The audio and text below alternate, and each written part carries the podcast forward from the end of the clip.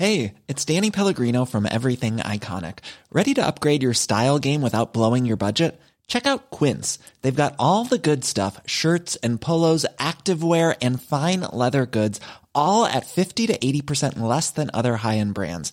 And the best part? They're all about safe, ethical, and responsible manufacturing. Get that luxury vibe without the luxury price tag. Hit up quince.com slash upgrade for free shipping and 365 day returns on your next order. That's quince.com slash upgrade. Millions of people have lost weight with personalized plans from Noom, like Evan, who can't stand salads and still lost 50 pounds. Salads, generally, for most people, are the easy button, right? For me, that wasn't an option. I never really was a salad guy. That's just not who I am. But Noom worked for me. Get your personalized plan today at Noom.com. Real Noom user compensated to provide their story. In four weeks, the typical Noom user can expect to lose one to two pounds per week. Individual results may vary. Hello. Welcome to another episode of Ancient Office Hours by the Ozymandias Project. Trireme Transit is now boarding for all new and returning passengers. Now departing, present ponderings. Next stop is Ancient Office Hours at a library lost in the sands of time. Hey everyone, and welcome to episode 77 of Ancient Office Hours. This week, I shared a delightful conversation with Dr. Natalie Van Deusen, a professor of Scandinavian Studies at the University of Alberta. Her research interests include Old Norse Icelandic paleography and philology, manuscript culture, hagiography and religious literature, and women's and gender studies. Her most recent research has examined early modern poetry on famous and infamous women from the Bible, history, saga literature, as well as saints and their function. She teaches a variety of courses on Nordic history, literature, and culture from the Middle Ages to the present. In this episode, we discussed how to be a philologist and navigate runes in Old Norse studies, whether female warriors like Lagertha from Vikings could have existed, and we got a crash course on Norse mythology from the Valkyries and Freyja to Freyja's cats and the giants. I hope you enjoy this episode, and if you like what you hear, please give us a five star rating and review us on Apple or Spotify. You can also subscribe to our Patreon, as this will allow us to reach more people and make more exciting ancient world content. Enjoy! Thanks so much for joining me today. I know it's been a bit of a uh, a hectic summer, I think. So I want to just kind of like jump right in and ask what I hope will be a nice, easy question to sort of get into it, which is what age or when do you remember getting into the study of ancient history? And did you start with an interest in like Scandinavian studies, Viking stuff, or did it start with something else? My interest in, I think, more like you know, pre-modern, medieval, ancient studies. I think I, I think is probably when I was maybe like 15 or so. And a few years before that, um, I had read a book called Number the Stars by Lois Lowry, and I became sort of obsessed with um, with Denmark and decided that I wanted to learn to speak Danish. And I lived in Minnesota, and we had these um, Concordia language villages, and they had a Danish camp. And so my parents were like, "Okay, great, we'll send you to this language camp." And so I sort of started with an interest in Scandinavia generally and in that area and in the language. Um, but we did, you know, a number of, you know, activities and I had, um, I ended up going to three years of what was essentially like a full year of high school language credit smashed into one month. And we covered some of sort of the medieval period and mythology. And I became really fascinated by that and just decided that I'd keep going with it when I eventually went to grad or undergraduate and then beyond that grad school. That's so cool. Um, you've sparked a lot of memories because I did one of the Concordia language villages. Uh, in hindsight, I kind of wish I'd I'd taken a, a risk and done a, a, a, different foreign language. I grew up speaking French, so it was more just to brush up. It's it's really cool to learn that they have a Danish one. Uh, I mean, little sidetrack. Do you know? Do they do other Scandinavian languages? Do they have like a Swedish one? They have Swedish and Norwegian. And when I was an undergraduate, I worked at the Norwegian one because my undergraduate didn't have Danish and Norwegian's pretty closely related. So I was studying that and I went to work at the Norwegian one for one year. So, oh, that's so cool. Oh, I guess I got into it too late to go and do a, a cool language that I, yeah, hadn't just like no clue about. But yeah, no, mine was all sadly too conventional. But anyway, okay, so 15, nice, like what is it? that's midway through no sophomore year of like high school something like that since you were kind of getting into it already by this point um you know was it was it easy to pick up and, and keep going with and, and find wide avail- availability for the languages and the other stuff that would help you as you were going on in your academic path because um, i think a lot of classics majors find that since there aren't a lot of programs in latin and greek is not really easy. And since you don't really speak Latin or ancient Greek, it's it's real hard. And you got to have someone who knows what's going on. Yeah, I mean, my interest, like at first, was you know I became interested in you know the medieval period in Scandinavia, and um, but you know I didn't not so much that I was like I'm going to study this at the undergraduate level. My idea was like going into undergraduate, um, I sort of sought out school I went to, which was Concordia College, that the language villages are associated with because of the availability of languages. And I thought I'm going to, you know, pair kind of language study with something like practical, like accounting or something. And that lasted like a semester before I bailed on that. And I ended up taking a course in religious studies because those are mandatory at these, um, you know, these liberal arts schools that are associated with you know, a religious have, have this a religious affiliation. And I was sort of like, ah, I don't really want to take this. This is I'm not really looking forward to this. You know, everybody has to, and I kind of thought it's gonna just want to get this out of the way. But it ended up being like nothing like what I expected, and it ended up being my favorite class. And in that class, um, um we I was introduced to um, a lot of like writings from um, you know medieval Christianity and medieval women specifically, like mystics and visionaries. And so I started to sort of put the two interests together, like gender and women in medieval Scandinavia, especially in that period of transition um, from pre-Christianity to Christianity.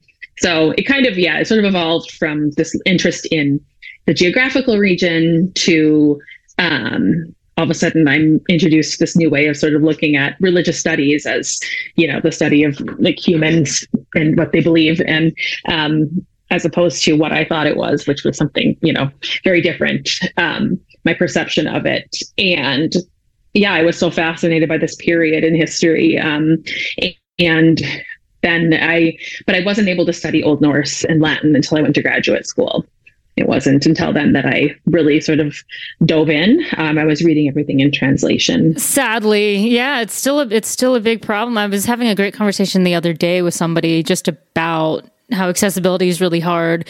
Normally, I mean, most of my friends happen to be either Egyptologists or obviously other classicists, but um, I do like to dig into some of the other ancient fields because I feel like sometimes we don't talk about it enough. I mean, just from a casual, like outsider observation, if I talk to someone now who's like, oh yeah, I really like the Vikings and I want to study them in undergrad, it doesn't seem like there's like a lot of places where you can just go do that. I mean, no one has like an old Norse department. It, I feel like, isn't it kind of squeezed into just Scandinavian studies, sort of umbrella, and then you have to like piecemeal your way to study what you want.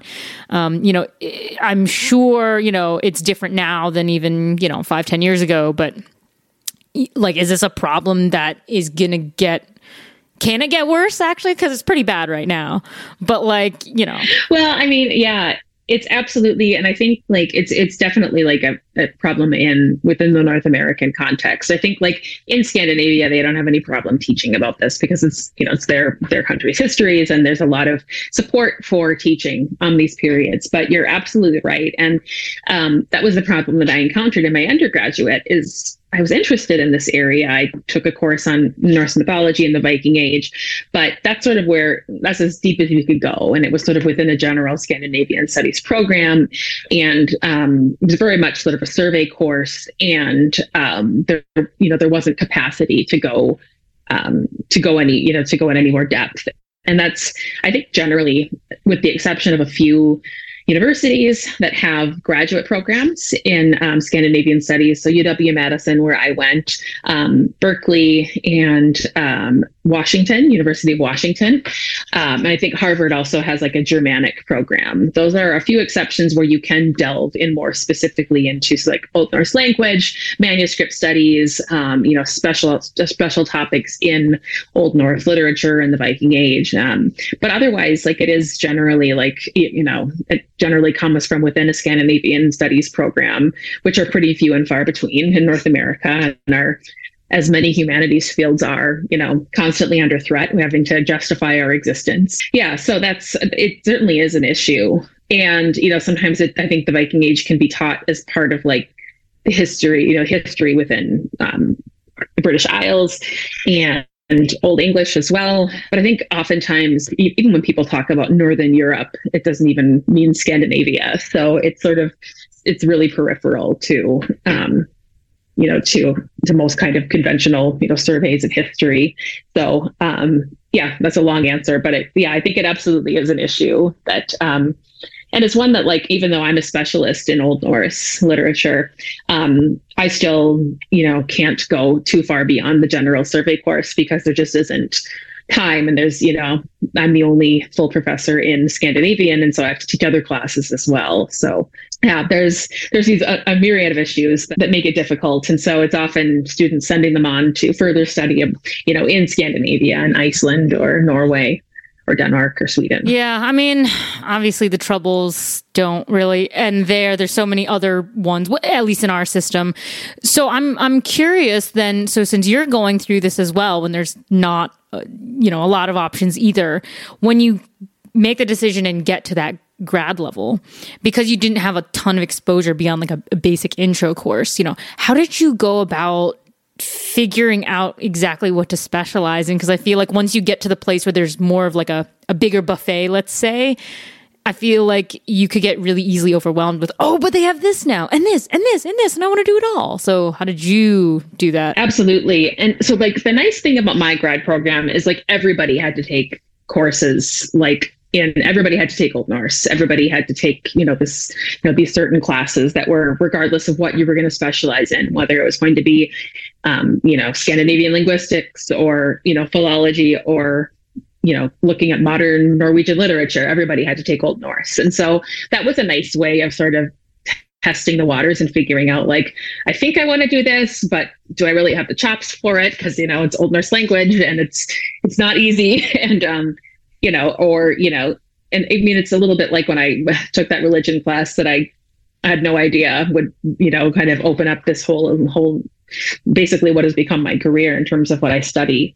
And so it does give you the chance to, you know, sort of get, get a broad overview because the reality for people in graduate school for Scandinavian studies is you'll likely be the only person teaching in your area at in the department that you're in. And so you'll have to teach pretty much everything. So you do have to get sort of exposure to everything from you know viking age to crime fiction. Um, so that is a nice way of of uh, of figuring out what it is that you want to do. Um, but you have sort of have to be yeah um, able to do it all. Yeah, it sounds pretty hard. Now, I am curious as a philologist. I'm coming from studying Greece and Rome, where we have a ton of texts and other written materials. My perception from outside the field for Old Norse studies is that it was these cultures were mainly like a they they they revolved on oral tradition, right? So is it quite hard to be a philologist if you do Old Norse studies because there, we don't have just the, the sheer volume that you would find in classic. Yeah, in some ways it is. I mean, the situation in Scandinavia was that it was, and you know, the areas where most of the literature was written down, which was predominantly Iceland, was that these texts, these, you know, we usually talk about the sagas, but also poetry. They were transmitted orally. They were you know, developed orally and then transmitted orally for um, sometimes two to 300 years, and then they were written down once Christianity came and introduced the Latin alphabet. Um, the runic alphabet was available before, but was not used for any sort of long narratives. Um, and so you have this, you know, issue of you know texts that are being written down after this long period of oral transmission but there is quite a large volume of texts in um, that are um, you know that are preserved in in Iceland. Um, so Iceland has a very rich manuscript tradition. They have most of the works about kind of the Viking Age, Norse mythology, um, and stories that were told about the original settlers of Iceland and um, important people who lived during um, the Viking and Middle Ages in Scandinavia were produced in Iceland and were kept. So, despite it going through, you know, really kind of very difficult times in terms of volcanic eruptions and famines. Um, they were a highly literate um, nation. And so there were farmers and you know kind of everyday people who were copying these texts even in the middle ages um, and um, and beyond and, and, keeping them as sort of these treasured objects. So it's very different i think from working with texts in like latin and greek and we deal a lot more with um, yes, a lot of variation in um, orthography. I think a lot more so than you would see. We rely a lot on orthographic evidence to sort of data text because there's you can see the development of language happening as well. But yeah, there is there is quite a lot, um, especially in Iceland. And there was a continuation of uh, what I find fascinating is that people kept copying things well after the well after the, printing press was established. People were still copying things by hand. And so you have this continuity of of copying down saga literature and medieval texts well into sometimes like you know the 19th century. That's so cool. And you mentioned runes and so something that I obviously I always wanted clarification on. So when talking to like Assyriologist friends of mine, I would talk sort of about, oh, it's so cool, you know, cuneiform. And I didn't, I realized I didn't like know what it was until they sat me down and they were like, it's a writing system. It's like alphabetic, but, but, you know, it's not just like you sit down and you read a French newspaper. They're like, no, it doesn't work that way.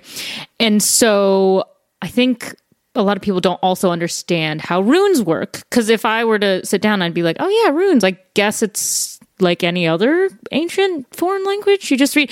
So, can you tell us? Is it more of just it's it is a writing system that you you is that you have to sort of navigate and put together because you know one rune might be a sound, not an actual word. Because I think the last you know time I talked to somebody about it, they said, "Oh yes, they showed me a rune, and the, they were like, this is the word for," and I was like, "But is it? But is it?" In terms of like each rune has like a name, and so um, like you like it's like a letter form, but it's equivalent to a name, and that's something kind of like that, like thorn or something like that. Um, but I mean, it's an alphabet. It's just was, and but it was a system of writing, and as far as we know, it was used for commemorative purposes, like usually like a, this you know, this stone was erected in honor of so and so who died in this battle here, or this stone was erected in honor of, you know, my this this woman named, so you know, uh, um, this woman who was the you know the handiest maiden in this area of Norway, or something like that. Um, there's also some th- things that have survived on like on wood, but yeah, so each rune does have a name um, as it's referred to, but it's not as though it's like a cryptic sort of thing as as far as it was used in the Middle Ages. It sort of becomes like it gets picked up a little bit later on in Iceland as sort of like this encoded language, you know, this these different cryptic alphabets, and they sort of adapt the runes in that way. But that's much later, and certainly they don't have this mystical or like function that you see like as they've been sort of picked up in New Agey circles. I often get, you know, emails from people that want to get tattoos or something and say like i've heard that this rune symbolizes this or this or this and usually i'll i'll kind of just say that you know that's not historically what runes were or what they represented. Um, there's some you know evidence of magical functions but it was an alphabet like that's predominantly what it was. Yeah i i it only occurred to me to ask. It just goes to the heart of you know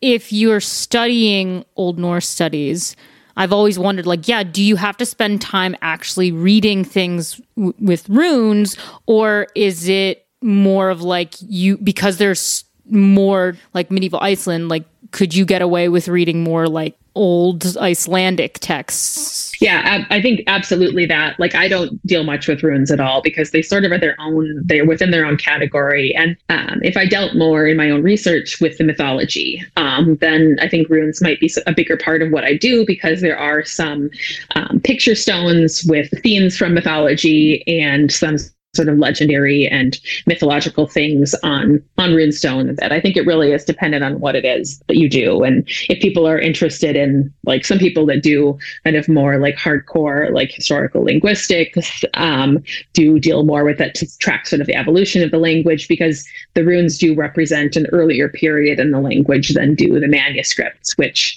are reflective of you know the 12th 13th centuries when they when these texts are written down. Yeah, it's really helpful to be able to have a solid clarification and explanation because I think it's all too easy to just assume, you know, if I hear somebody studies old old Norse anything, I think there's just a tendency to assume, oh, this must mean that they all deal with runes, not just the specialists, and that this must be the thing that they all read. And so it's very helpful to have someone be like, no, no, no, it is actually its own thing.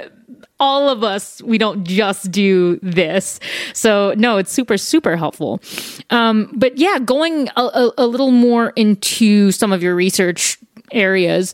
Um, I think I read somewhere that you you've done some work on like women and gender studies, and so I'm going to ask maybe a stupid question, but again, not in the field, so it's fine. And I don't know if any of my audience knows any of this anyway, but I think in especially the last couple years, you know, there's a increased fascination with exactly some of the roles that women were able to do during let's just be nice and say anywhere between the 9th and 11 12th centuries let's go with that um, i think especially after the assassin's creed valhalla game came out because you had a you could play as a female protagonist. Now, I know there's not like a ton of evidence. There's nothing that we're going to find that's just going to be like, yes, and women were this and they did that.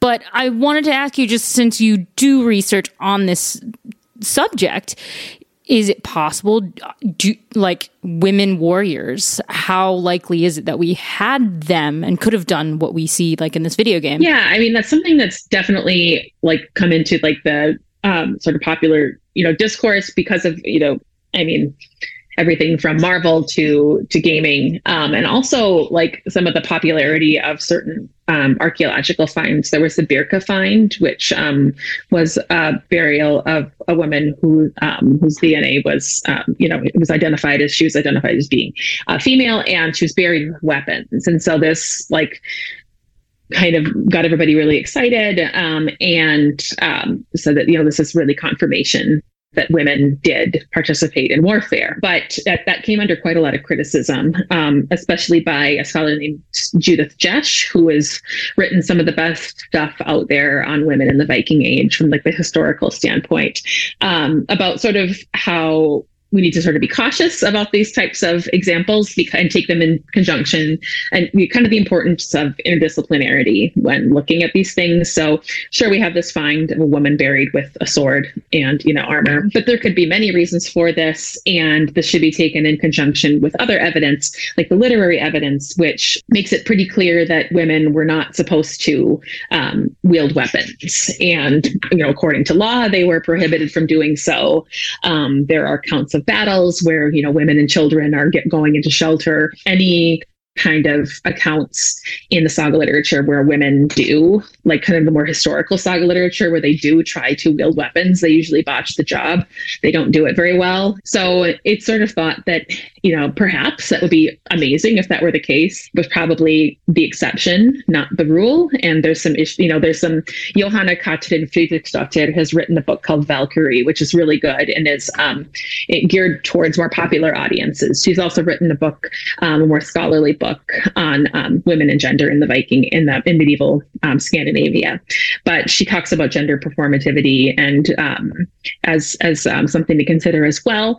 There's one body of literature that people often point to, and I think where these ideas of women warriors come from. So the legendary sagas as well as the mythological literature, which is kind of, and this is what Johanna has talked about in her book. It's sort of the um, medieval equivalent or their equivalent of like fantasy literature.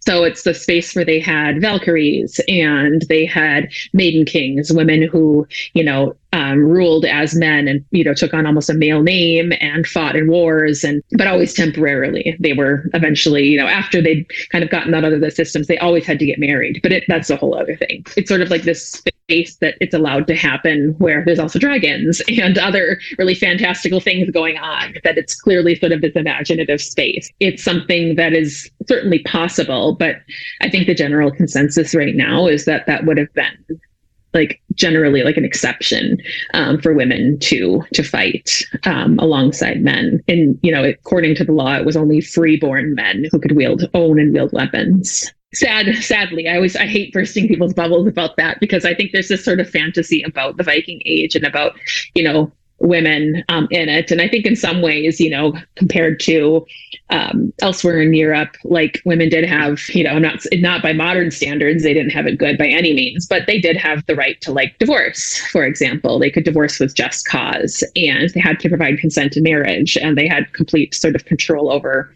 the domestic sphere. So there are some things that um, it's not nearly as exciting as like a woman being on the battlefield, I think. But so basically, no Lord of the Rings style shield maiden Eowyn esque thing. Exactly. I mean, like Eowyn, it would have been like the exception. It would have been somebody who like you know, she, you know what I mean? Because she was like, she wasn't doing it like with anybody knowing she was doing it. It would have probably, probably been something like that. Um, you know, there's there's ideas about like this woman who was buried with her weapons. It could have been her husband's weapons. It could have been a, like a mark of you know honor, prestige, or status, or something to have been buried with these grave goods. But yeah, so I mean, this again, it would have been in some ways. I mean, Eowyn is maybe a, a good example of like if this did happen, it would have probably been a little bit like like that, you know, very much the exception. Because I was about to ask, is I want to know out of two things, which one would be more likely to hew closer to history, which would have been Eowyn, who,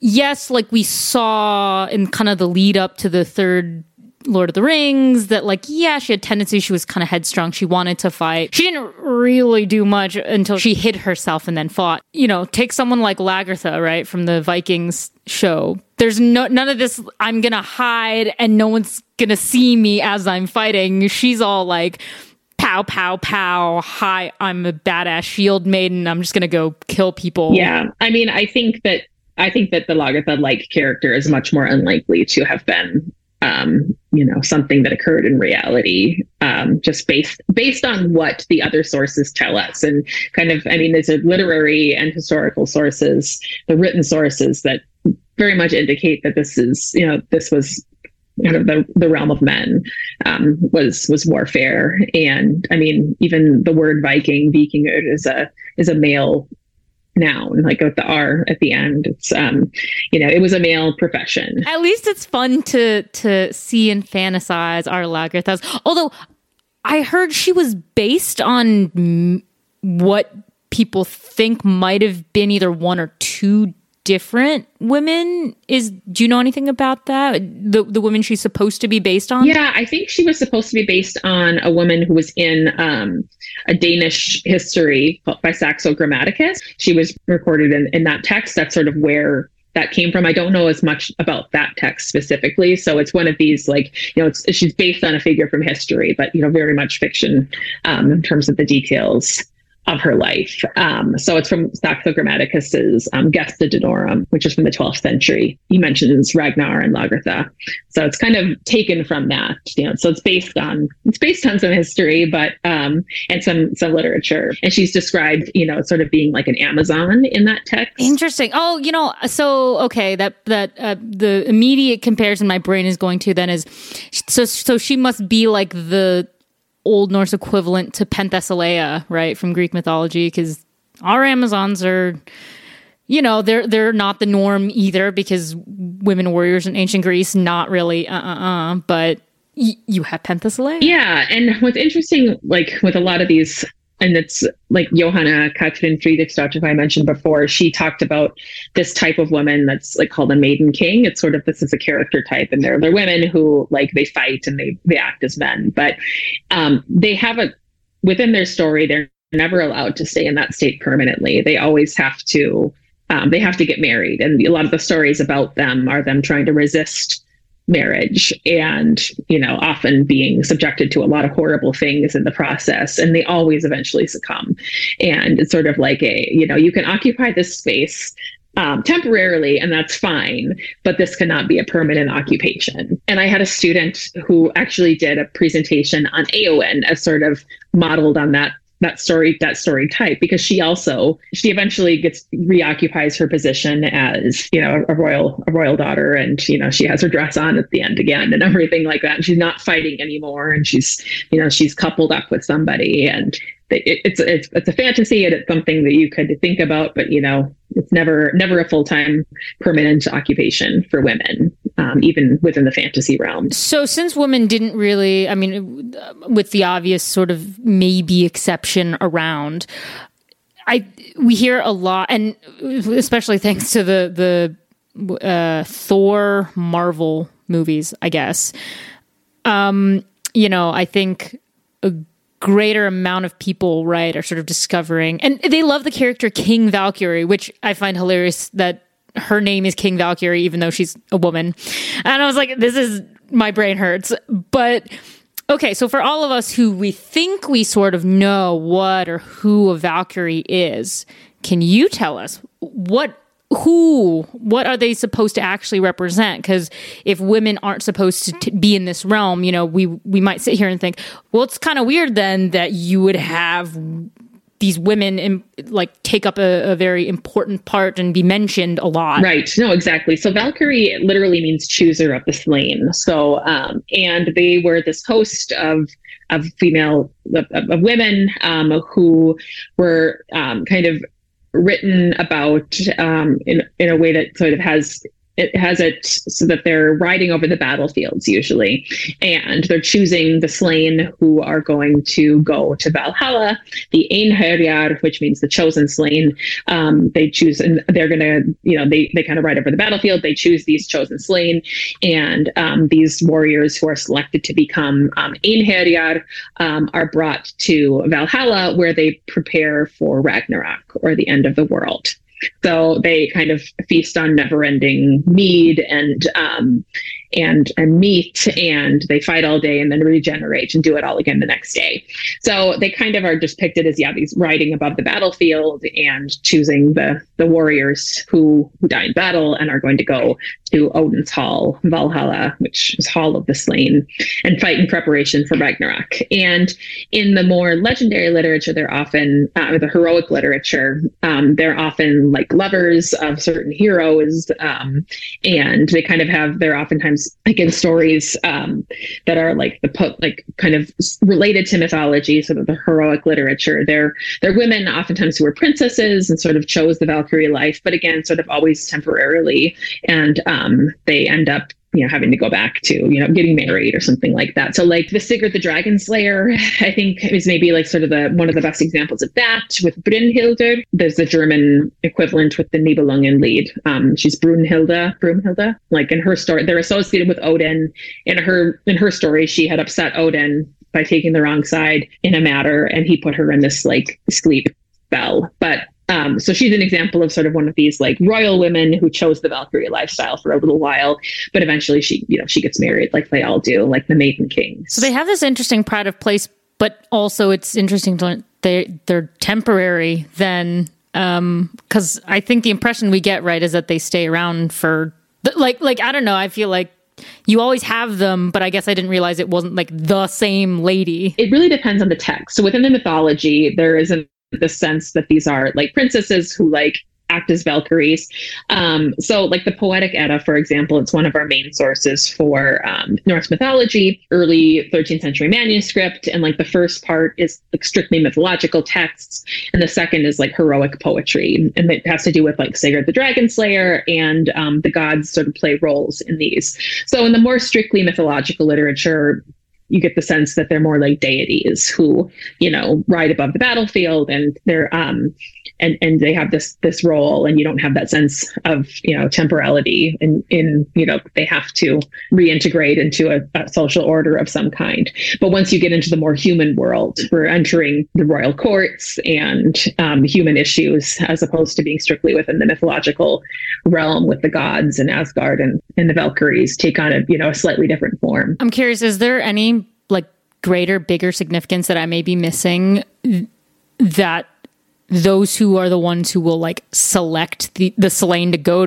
to Valhalla are women. Like, is there is there something I'm missing, or is it like I don't know? It, it's yeah, always been like, oh, why is it the women who pick? Yeah, I, I don't know exactly. I mean, like they also like they have a once I should say that once they bring them to Valhalla, they're also in charge of serving them, like serving them need at Valhalla. So they're not like just like purely this, you know, sort of like really cool, you know, riding chariots over the battlefield type of function. They have to perform what is very much a stereotypically female role in Old Norse society, which is even the goddesses do in Norse mythology. They have to serve, um, you know, hospitality being this really important um, important virtue um, as far as we can tell from the literature um, in Viking Age and medieval Scandinavia. So like you have even the Valkyries like doing that. so reflecting reflective of like these cultural values of um, you know the importance of hosting and um, domestic work. Even though they have this like really you know badass warfare persona they still have to serve the meat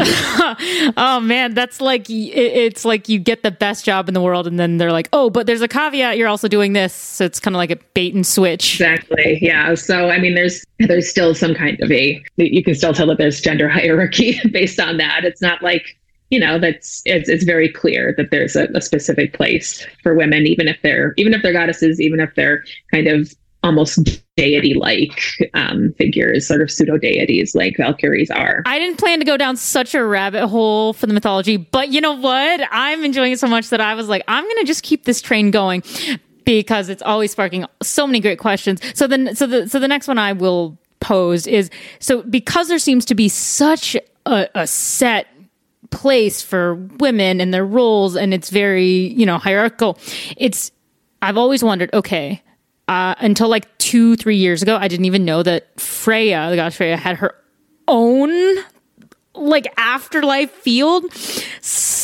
And and she takes half of the the the dead in battle right? So i'm like what? So why does she get her own then? Even like if she's a woman and do the Valkyries also get to pick who goes to Folkvanger or not really? Is that just a Valhalla thing? So she's supposed to receive half the slain. And Freyja has kind of a connection to the Valkyries. And she is not really she's not a Valkyrie herself, but she's she's Valkyrie like. And I don't know, I mean there she herself rides a chariot that's drawn by cats. She's sort of the goddess that's associated with warfare. I mean, Freyja, like, there's a lot of interesting things about Freyja are, you know, not totally, I think, agreed upon. Like, there's, you know, is are Freyja, Freyja and Frigg, who is Odin's wife, the same person? But she does have this Valkyrie-like function herself. And yeah, her hall is Folkvanger, and she does take half of the chosen slain. It's unclear exactly why, um, but she it's like oh she reflects odin in a lot of ways. It's like odin is a god of war. He's a god of but he's also the god of wisdom and the god of poetry um, and the god of death. And um, so he freyja similarly she's the goddess of, of love and uh, fertility but also she has this battle function in her in terms of her relationship to so she almost is sort of like she mirrors odin in a lot of ways. What you know there's always the idea that freyja and frigg are the same person therefore freyja is female equivalent to odin as like a spouse potentially. But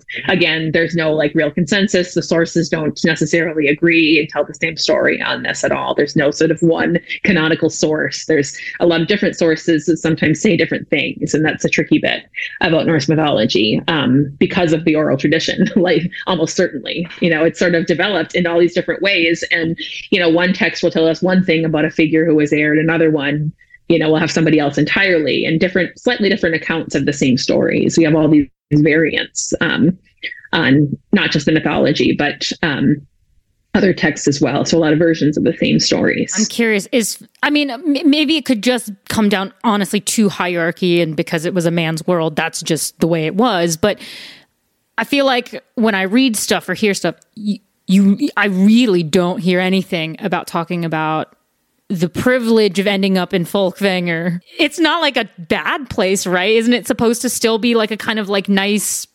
place. So like why don't they talk about that more? Like I know okay fine everyone was like Odin Valhalla, but I'm like if Folkvanger's kind of like sort of samesies why do they not be like it's okay i could go there too yeah i don't know i mean it's it's uh, it's it's mentioned in so few sources like i think it's like in only like maybe like a couple of the sources that we have. There's like I think one poem that mentions it, and then Snorri Sturluson in his prose Edda mentions it very briefly, saying that that's Freyja's Hall. So there just isn't much information about it, and um, and there's I mean the most likely situation is that like anything we we might have known about it is like lost to us forever as are so many other sources. Because i always talk to my students about how what we have about mythology it's like you have a puzzle right like but you only have like one sixth or one seventh of the pieces, right? Like you don't, and then you're trying to piece together what the whole picture looked like, but you don't have all the pieces. And that's very much the situation with Norse mythology. So much, it, it's very clear that there were more more poems and more sources that are like Snorri Sturluson refers to things like a poem called Heimdall's Chant, which nobody has, it, it's not it doesn't exist anywhere you know so it either went up in flames at you know the big fire in copenhagen um, or it's at the bottom of the ocean somewhere because the manuscripts were taken from Iceland back to mainland Scandinavia, or it just was lost entirely. It's hard to say whether there's any like whether you can ascribe any meaning to people talking more about Valhalla than Folkvanger, um, just because of you know the issue of sources. Uh, like the like most things in, in ancient history. You want an answer? Well, we don't have it, so guess. Yeah, I mean, it's depressing to me as somebody who works. I mean, I work predominantly with uh, manuscripts. That like it's depressing to think about when I start to think too much about how much is lost. I mean, it's amazing the amount that has survived. And I mean, Iceland especially had sort of an unparalleled vernacular literary culture in the Middle Ages um, that was super productive. And we do have a lot, but there was so much more at one point. The, you know, the, the different uh, charters and things that tell us about, you know, this monastery that lists its kind of itemizes what it had and its ownership. And it'll talk about all the books and it makes it very clear that you know there was so much more. But i also think that that kind of like it makes norse mythology and some of these other things like a really interesting space to imagine what might have been. And i think that maybe is one of the reasons that medieval and you know ancient worlds are of such interest in sort of popular culture is because you can imagine more. Um, I think there is more more space to imagine what might have been. You know, we because we don't have everything, so you can kind of I think like think that you know this is a possibility. So that's one idea because I mean I'm always thinking about why we're so fascinated by the by this period and why you know pop culture continually turns to it. Um, I think that might be one of the reasons there's just more space. I, I would agree. I mean, it's it's quite interesting because when you almost sort of do a comparison, right, for what we turn to or what we like to look at, I feel like you know, there is this intense fascination with Norse mythology because it, to the casual eye, right, it's bonkers. I mean, you know, like goddesses in a chariot pulled by cats, and then you're like, little tiny cats that are like six or seven ounces. And then you're like, no, no, no, no, no. like they're massive giants. And you're like, what? Yeah, to the casual eye, Norse mythology is bonkers. And because of the lack of text, you can go anywhere with it. But also, you do have tons of stuff. Well, not tons, but like stuff preserved from ancient Egypt, where their mythology is also bonkers. I mean, uh, like Greco Roman mythology is the only one that kind of sort of seems a bit, I guess, like closer to us. Um, but the, there's just more there. But yeah, I, it's it's interesting because when I think of like Egyptian and Norse, I'm like, yeah, those are the two that are strange, and, and I think there's there's more room for us to interpret and kind of figure out what we want to do. This is going to be a very me centric question. I love cats more than anything. So so Freyja's chariot drawn by cats. I'm just very curious as a cat person. Did the like Vikings like cats? Did they see the utility of them like the Egyptians and they were just very popular? Because I'm like, why cats? This is awesome, but why cats? I agree. I also like, I'm a big, I, I have a cat and um, I love cats. So um, I, I mean, there was, there's, you know, it, it was known that like Viking raids or expeditions, especially sort of the larger, um, larger ships, would have cats on them. Like there was a utility of cats because they would take care of the rats and the mice and the vermin and everything like that in the ships. And so, I mean, it's known that like you know they had cats on the ships with them, so they absolutely had a function. I don't think they were held in the same like reverence as maybe like some other mythologies as being but you know they were absolutely saw utility in them and i think it's interesting that like if you've ever seen a norwegian forest cat before yeah i mean like they're thought to be like maine coons are thought to be potentially related to them i mean who knows i have no idea but like I've heard this theory that because you know Nor- the Norse came to Newfoundland and that part of the world that potentially that introduced that species, and that's what Maine Coons are ultimately descended from. I have no idea whether that's true or not. They are big. They're really big cats. Like so, I was thinking of Freyja's big cats. I'm like, that's not so uh, you know because they're big. Like they're giant. These um our, our cat is he's a I, I i think he might be part maine coon he's just this big big orange fluffy boy. Oh yeah. I mean yeah they're they're massive. I i didn't know about them until 2015 and then i studied for a semester in edinburgh and they have a cat cafe that i would frequent quite often and they had two like enormous norwegian forest cats and one was like a totally white one. Um, and he had beautiful eyes, and I loved him, and he would come and snuggle on my lap. Okay, obviously, I have like 10,000 million questions. So I'm going to try to to limit myself and and keep it to to one more good one. I am curious about giants, right? Giants in Norse mythology and cuz it's so different from everything else because when they describe like the gods I feel like some of the sources ascribe this this deity like thing as as like they're actually magical beings. And some they they seem almost more humans who just live a long time. Um and then because it's so segmented into like the sort of deities whatever x text would describe to them and then giants um but also it's weird because like the giants are often only women. So I'm like, what what is this about? Why is it the giants are like the women? So giants first is like it's often it's what the name um so it's singular jötun plural jötnar it's what it's translated to but it kind of gives a false perception of what they likely were. They they seem to be just another category, like another clan or sort of like a race, a mythological race. I think is what kind of um, the general consensus is now, and um, they are associated with um, some prophecy and and death um, and infertility as well. So like they don't seem to have um, a good time, like or, or, an easy time procreating amongst themselves. But they are kind of just this sort of enemy mythological clan, the Aesir and the Vanir, which are a kind of two you know categories that merged in a way, right? Like they kind of have an interrelationship with the gods or with the with the gods there's a clear hierarchy that you sort of have the the Aesir and the Vanir on top, and the Jötnar are you know are very much you know seen as as below them. The women, the reason you hear about women so much is because um, their intermarriage can happen, um, but only one way, and that it reflects the hierarchy. So um, gods take women giants as concubines, or if they are sort of the lesser category of gods, the Vanir, they, they marry them. So like Freyr and his dad Njord, um, um, they both marry um, giantesses.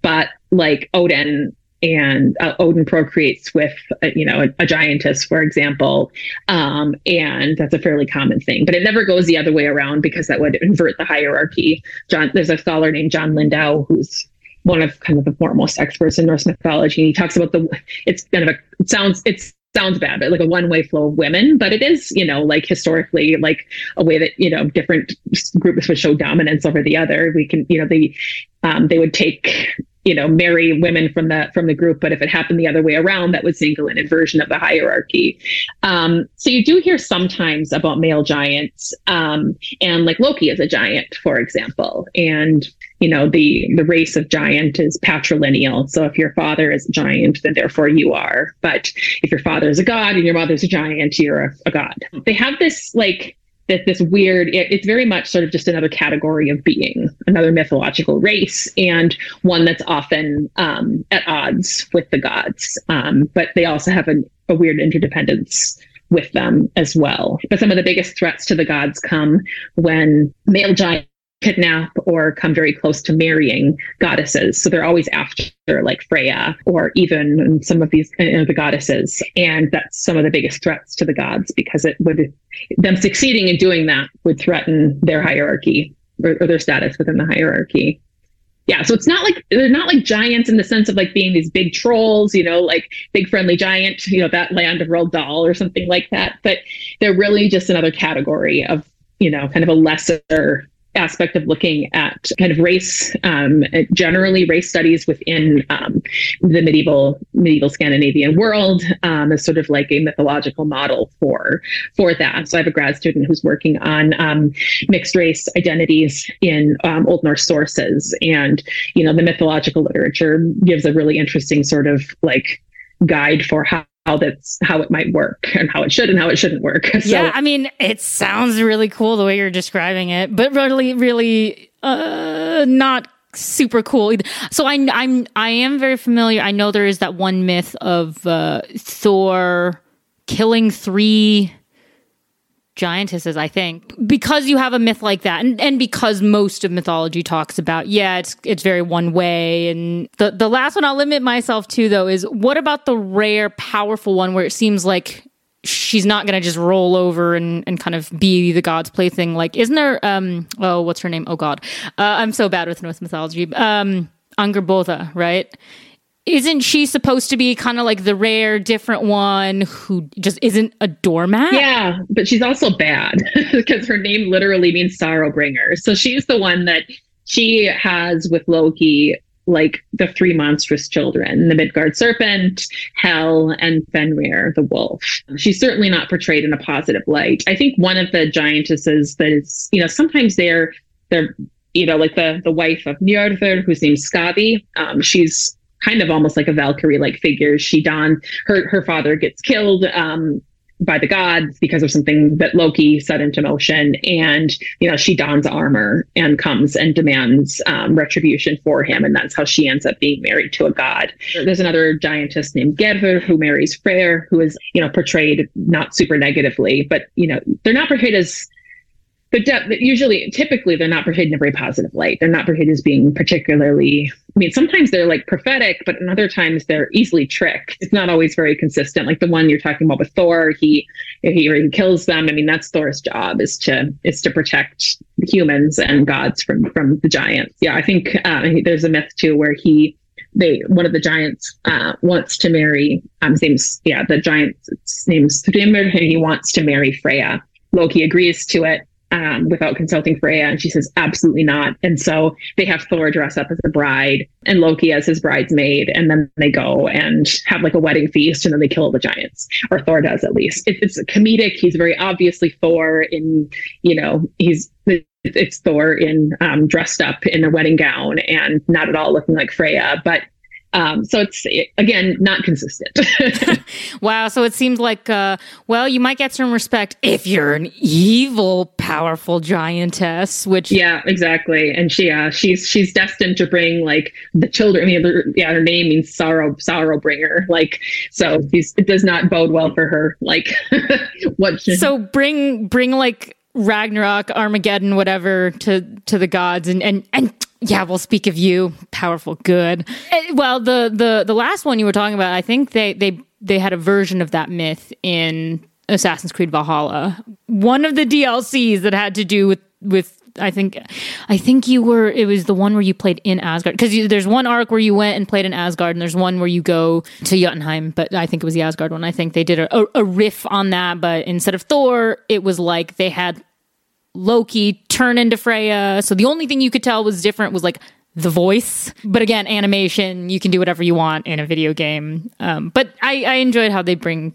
brought that, I guess. And as someone who studies, you know, Old Norse and and clearly has a vast knowledge of the mythology, do you like to watch media and and like do stuff in your free time or do you like to try to delineate work life from like other interests? So i would say probably the latter. Like i enjoy popular culture and i and i have i really enjoy a lot of the portrayals of you know the viking age and norse mythology in popular culture but i think i've come to the conclusion that it's difficult for me to separate then work because um, it's somehow like even though i'm enjoying it it has me sort of in the realm of the things that i do when I'm thinking and, and working. So it's not as the, that's not the escape that I need. Because I, I also want to know like this is the introductions that a lot of my students have had to Norse mythology. So I want to kind of know about that. And, and I do find it really fun. My, you know, chosen, you know, like media for escape is is not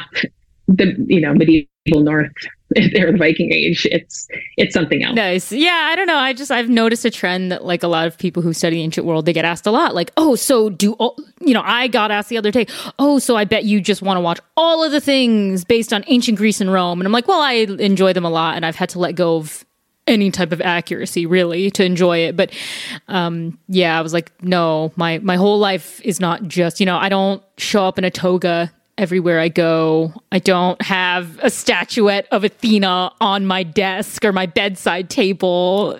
But it's weird how many people assume, like, if you study this, then you should be it, right? I often get like, oh, you must watch Vikings. You must, oh, you know, certainly you've watched Vikings, right? And it's like, actually, I really haven't. And I've tried. And it's like, I have no problem with, you know, like taking liberties with the material. It's nothing about like being a snob about historical accuracy. It's just that I don't find that I can like get the escape that I need. So, okay, to end the sort of interview portion of the podcast, I have a couple last questions. Uh, the first is when you were a student, either undergrad or grad level, did you attend your professor's office hours? And this could be the informal type of office hours as well. Absolutely. I I loved I loved going to chat with my professors, both in undergraduate and graduate school. And I would attend during office hours, but I would always seek them out, you know, in other, you know, outside of office hours as well. And yeah, that was definitely something I did.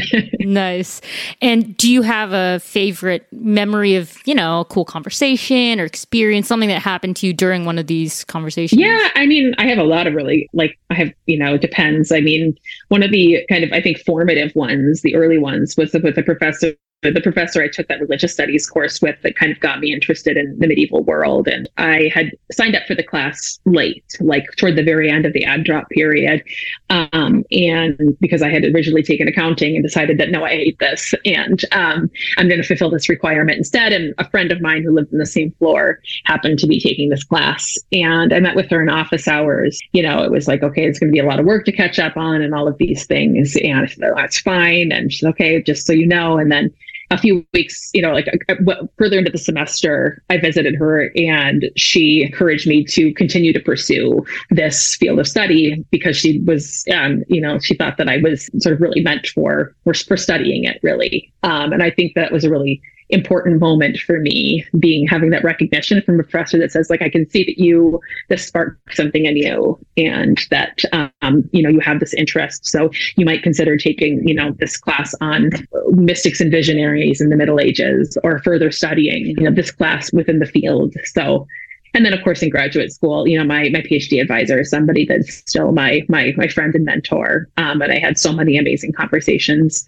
with her that were you know really important um, including the one where I almost quit grad school. I, I, saw the uncertainty of the academic future and I almost quit. Kind of, I guess, maybe strange, but both really formative in their own ways. You know, I think that they really shaped what ended up happening, my life trajectory um, in really important ways. And I'm glad she did, that she talked me down from that. Academia is rough. And um, I know a lot of people I was in grad school with who are brilliant and wonderful and deserving and you know, there just aren't enough jobs. But I don't think I ever would have regretted getting the PhD. Well, that's good to know. And I do love hearing about, you know, just like the different impacts that amazing mentors and professors have had. I mean, yeah, one of my favorites is not even academic. Like, yeah, my professor, my favorite professor helped me in a lot of ways and advised me how to go through and get through undergrad. But- oh, that's great. yeah, that's why I love being a professor too, because it's, you know, you get to fulfill a kind of like a, a, broader role in like a student's life, you know.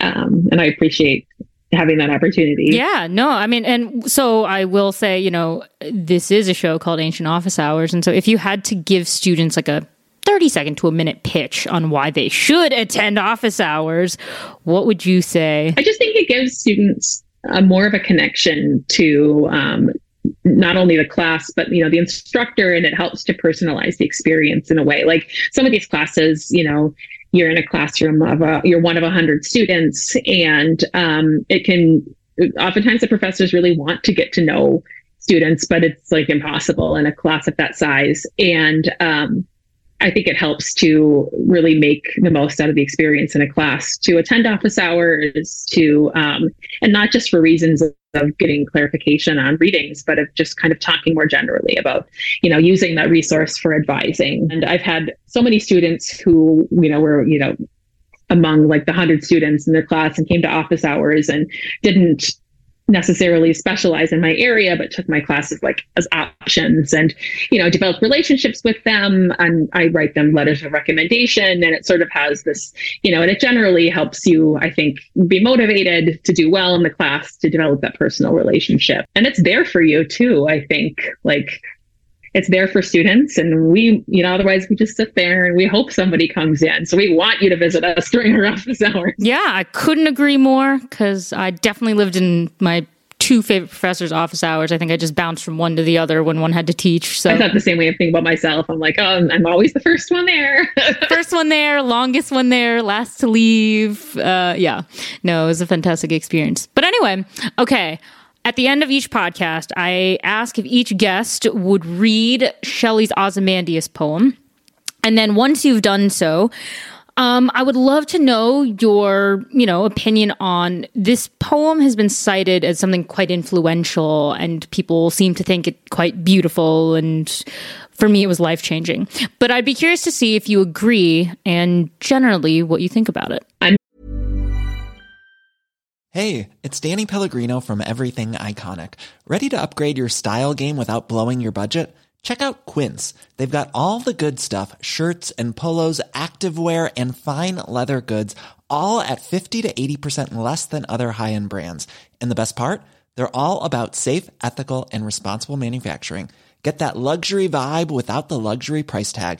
Hit up quince.com slash upgrade for free shipping and 365 day returns on your next order. That's quince.com slash upgrade. Hiring for your small business? If you're not looking for professionals on LinkedIn, you're looking in the wrong place. That's like looking for your car keys in a fish tank. LinkedIn helps you hire professionals you can't find anywhere else, even those who aren't actively searching for a new job but might be open to the perfect role. In a given month, over 70% of LinkedIn users don't even visit other leading job sites. So start looking in the right place. With LinkedIn, you can hire professionals like a professional. Post your free job on linkedin.com slash people today. Millions of people have lost weight with personalized plans from Noom. Like Evan, who can't stand salads and still lost 50 pounds. Salads generally for most people are the easy button, right? For me, that wasn't an option. I never really was a salad guy. That's just not who I am. But Noom worked for me. Get your personalized plan today at Noom.com. Real Noom user compensated to provide their story. In four weeks, the typical Noom user can expect to lose one to two pounds per week. Individual results may vary. Hey, Dave. Yeah, Randy. Since we founded Bombas, we've always said our socks, underwear, and t shirts are super soft. Any new ideas? Maybe sublimely soft. Or disgustingly cozy. Wait, what? I got it. Bombas. Absurdly comfortable essentials for yourself and for those facing homelessness. Because one purchased equals one donated. Wow, did we just write an ad? Yes. Bombas. Big comfort for everyone. Go to bombas.com slash ACAST and use code ACAST for 20% off your first purchase. At a traveler from an antique land who said, Two vast and trunkless legs of stone stand in the desert. Near them on the sand, half sunk, a shattered visage lies, whose frown and wrinkled lip and sneer of cold command tell that its sculptor well those passions read, which yet survive, stamped on these lifeless things, the hand that mocked them and the heart that fed. And on the pedestal, these words appear my name is Ozymandias, King of Kings. Look on my works, ye mighty, and despair. Nothing beside remains. Round the decay of that colossal wreck, boundless and bare, the lone and level sands stretch far away. It makes me think about generally legacies of, of figures and words. Yeah, look upon my works and despair. Nothing beside remains round the decay. I mean, it, I'm thinking about our conversation as well about the lost words, the lost manuscripts as well, and that sort of recalls that to me. Um, you know, of what remains of of something that you know was once much more complete um, and well and, and much better understood. Um, but I have to think about it. I think a lot more. I have to reflect on this a lot more. But um, yeah, I think it's it's really beautiful. Yeah, I think you know this is a poem that I read, I believe, in high school, maybe earlier, but I really can't remember. But definitely high school. And from the first time I read it, it became my favorite poem of all time. Which I know is ballsy because we have so much great poetry, but it's a beautifully crafted sonnet. I mean, you he crammed so much into 14 lines and it's beautiful. It's like a memento mori kind of um and the the power of monumentality and and definitely the ephemeral nature of power, but also political power because it was Ramesses the Great. Uh, you know, this guy thought he was going to be king for well, ever, um, or at least that his civilization would be around for eternity. Thinking about the poem in that context, the last question I ask every guest if you stop and think for a moment about our contemporary society right now, do we have like a modern equivalent of an Ozymandias, like something that we think is so great, but like realistically, humans in like 500 years, are they going to agree with us? Or are they going to think these people were crazy? So something that we think is more significant than will be viewed as such in the future and probably something relating to the internet and the things that opinion pieces or something like that. You know people i think what they have to say in some you know in, in these debates you know maybe carry a lot more weight than than they do. Um, it could be something like that. You think about um, you know these influential twitter threads and things like that. I, I wonder how how some of those are going to be be viewed um, you know a thousand years longer than that. Um, i have to hope as somebody that produces scholarship that it's going to you know be seen as somewhat useful still if not like necessarily like an incredibly not not necessarily like a super influential thing but it's something of some importance not trivial at least so potentially you know something related to online um, existence and um, yeah that's a great answer i've definitely gotten a few people say the internet because i'm like it's true though because i mean you know people say all the time, oh, well, you don't want to get caught saying this because then if it's on the internet, it'll be there forever. And I'm like, okay, but the internet is like a few massive servers somewhere in like Silicon Valley. And if someone were to pour water on it or short circuit it, then we lose the internet forever. So kind of scary to think about. But okay, so I kind of lied. There is one there is one more question I'm gonna ask you, but it's a really easy one. Where can people find you if they would like to see your work or get in touch with you about trying to study Old Norse or anything of the like? Yeah, if you go to um, ualberta.ca and just search my name, Natalie Van Deusen, um, under the search function, it should bring you to my faculty page. And that is probably like the best, most up to date place where I keep you know my publications and things. Um, I did a TikTok page for a little while um, when I and I still update it sometimes. Um, and my handle is the low key professor, and I did that while I was teaching mostly remotely, and I was doing summaries of my lectures, three minute summaries. So I have some stuff on there too if you want to you know see short lessons on a variety of topics. Great. Well, we'll make sure to link all of those, any of those, uh, in the show notes, so people can do so, and, and we'll put your uh, your faculty page in there just so people can can go see what you're working on. Um, this has been super fun. I definitely did not mean to do such a deep dive into the mythology, but I got so excited that I couldn't stop. So I'm sure there's there's like ten thousand more things we didn't get to, but I'm oh, I I hope we can have you on sometime in the future. I don't know what it would be yet, but please do come back and, and, and speak with us. So uh, thank you once again. It was it's been so fun. You're welcome. Thanks so much for reaching out and for having me on. Trireme Transit is now departing ancient office hours. Next stop is Present Ponderings.